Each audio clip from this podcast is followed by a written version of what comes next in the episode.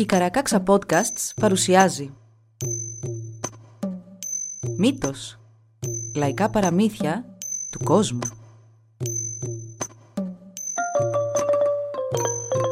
Κάποιες ιστορίες μπορεί για κάποιους να περιλαμβάνουν ευαίσθητο υλικό. Για περισσότερες πληροφορίες για το κάθε επεισόδιο, συμβουλευτείτε τις σημειώσεις του όπου βρήκατε αυτό το podcast.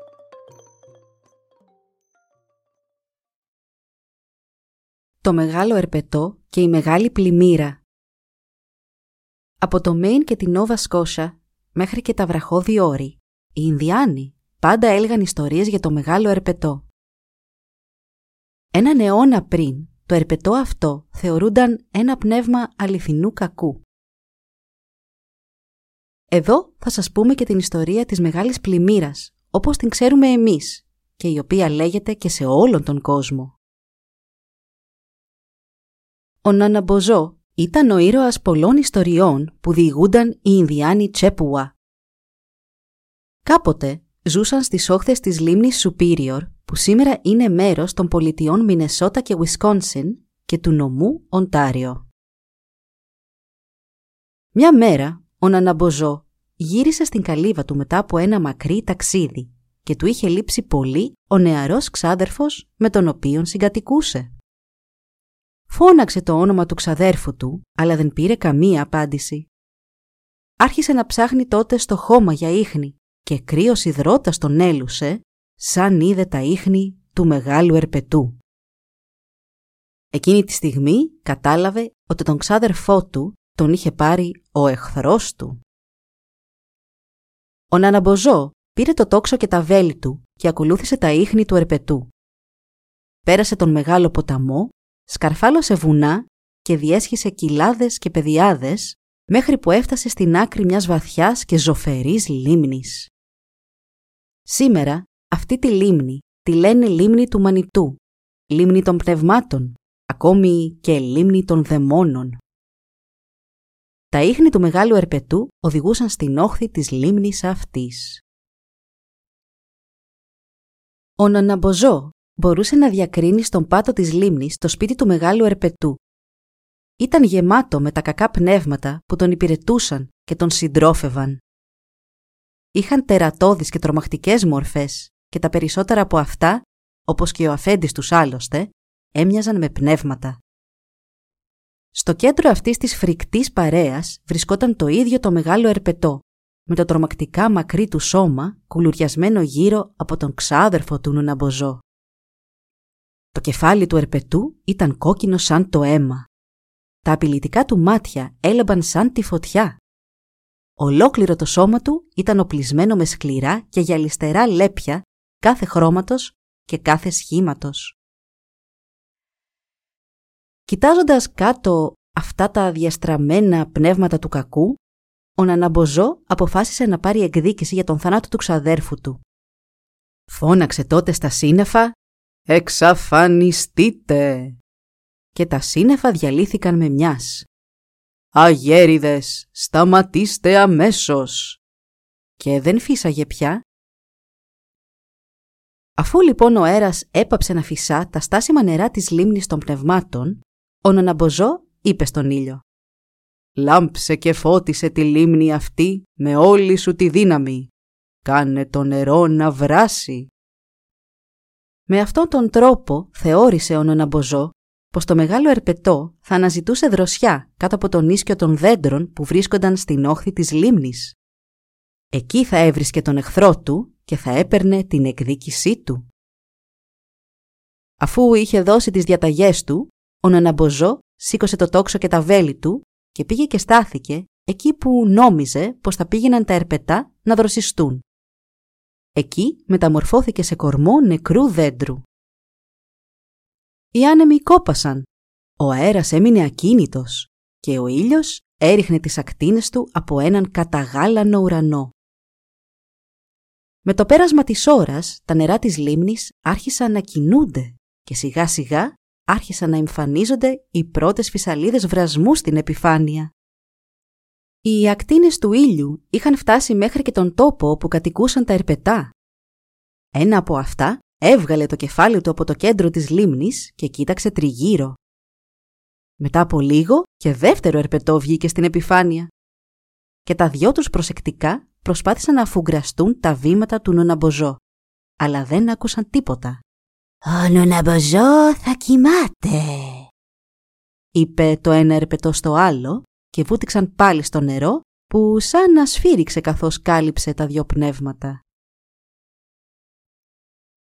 Δεν πέρασε και πολύ και τα νερά της λίμνης τώρα άρχισαν να ταράσσονται πολύ. Έβραζε τώρα από τον πάτο και κύματα άρχισαν να σκάνε με δύναμη στη στεριά. Το μεγάλο ερπετό βγήκε στην επιφάνεια και άρχισε να κατευθύνεται προς την όχθη. Το περφυρό του στήθος έλαμπε και η αντανάκλαση του φωτός στα λέπια του τύφλωνε. Τύφλωνε όπως τυφλώνει ο χειμωνιάτικος ήλιος όταν πέφτει στο βρεγμένο δάσος. Στο κατόπι του μεγάλου ερπετού ήταν και όλα τα κακά πνεύματα. Τόσα πολλά ήταν που περικύκλωσαν εντελώς τη λίμνη. Όταν είδαν τον κορμό του νεκρού δέντρου, σκέφτηκαν ότι μπορεί και να ήταν ο Ναμποζό μεταμορφωμένος. Ήξεραν καλά την πονηριά του. Ένα από τα ερπετά πλησίασε τον κορμό, τον τύλιξε γερά με την ουρά του και αποπειράθηκε να τον σύρει μέχρι τη λίμνη και να τον ρίξει μέσα. Ο Ναναμποζό ίσα που κρατιόταν να μην ουρλιάξει από τον πόνο, μιας και η ουρά του ερπετού του τρυπούσε τα πλευρά. Αλλά ήταν αποφασισμένος και έτσι δεν έβγαλε άχνα. Τα υπόλοιπα ερπετά μετακινήθηκαν προς το δάσος. Το μεγάλο ερπετό σύρθηκε και αυτό μέσα στο δάσος και τύλιξε πολλές φορές την πελώρια ουρά του γύρω από τα δέντρα. Οι σύντροφοί του βρήκαν όλη σκιά εκτός από έναν. Ένα πνεύμα έμεινε πίσω στη λίμνη να παραφυλά και να ακούει προσεκτικά για τα βήματα του Νοναμποζό. Από τον κορμό, ο Νοναμποζό περίμενε να αποκοιμηθούν όλα τα ερπετά και ο φύλακάς του να γυρίσει να κοιτάξει από την άλλη. Τότε αθόρυβα έβγαλε ένα βέλος από την φαρέτρα του, την έβαλε στο τόξο του και έριξε κατευθείαν στην καρδιά του μεγάλου ερπετού. Την πέτυχε. Με μια κραυγή που έσυσε τα βουνά και ξύπνησε τα θηρία στις σπηλιές, το τέρας ξύπνησε. Μαζί με τους συντρόφους του, οι οποίοι επίσης ούρλιαζαν και φώναζαν, το μεγάλο ερπετό βούτυξε και πάλι στο νερό της λίμνης. Στον πάτο της λίμνης βρισκόταν ακόμη το νεκρό σώμα του ξαδέρφου του Νεναμποζό. Μέσα στην οργή και τη μανία τους, τα ερπετά τον έκαναν χίλια κομμάτια. Οι πνεύμονές του ανέβηκαν στην επιφάνεια και κάλυψαν όλη τη λίμνη με ένα λευκό πέπλο. Το μεγάλο ερπετό ήξερε ότι σύντομα θα πέθανε από το τραύμα στην καρδιά του, αλλά και αυτό και όλοι οι σύντροφοί του το είχαν βάλει τώρα σκοπό να καταστρέψουν τον Οναμποζό. Έκαναν τα νερά της λίμνης να σηκωθούν ψηλά και κάθετα και να πέσουν με ορμή στη στεριά με τον ήχο χίλιων κεραυνών. Η πλημμύρα που προκλήθηκε απλώθηκε σε όλη την ξηρά. Τα νερά κάλυψαν τα χνάρια του Νοναμποζό και παρέσυραν βράχους και δέντρα. Στην κορυφή του ψηλότερου κύματος επέπλεε το πληγωμένο μεγάλο ερπετό. Τα φλογερά του μάτια κοιτούσαν μανιασμένα τριγύρω του και η καυτή του ανάσα μπλεκόταν με τις καυτές ανάσες των συντρόφων του. Ο Ναναμποζό, τρέχοντας να ξεφύγει από τα μανιασμένα νερά, σκέφτηκε τα παιδιά του, τους Ινδιάνους.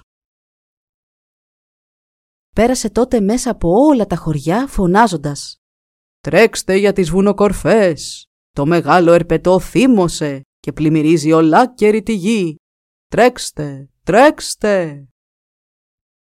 Οι Ινδιάνοι πήραν τα παιδιά τους και βρήκαν ασφάλεια στα ψηλά βουνά. Ο Νοναμποζό συνέχισε και αυτός να τρέχει να σωθεί.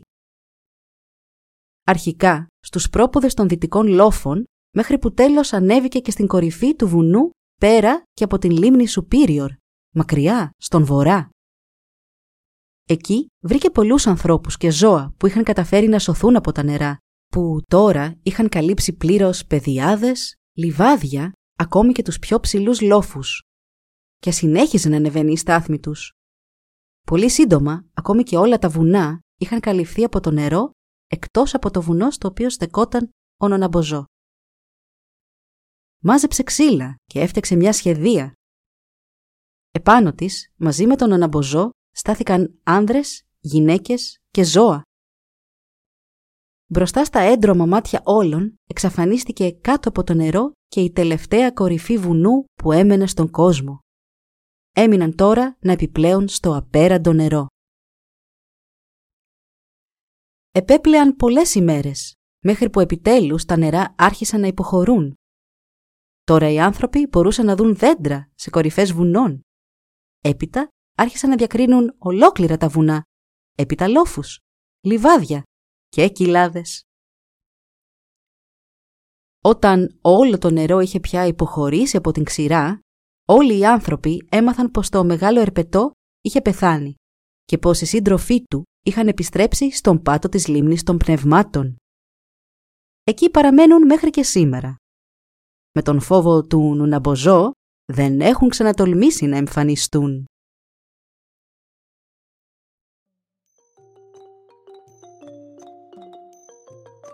Εδώ λοιπόν η ιστορία μας έλαβε τέλος.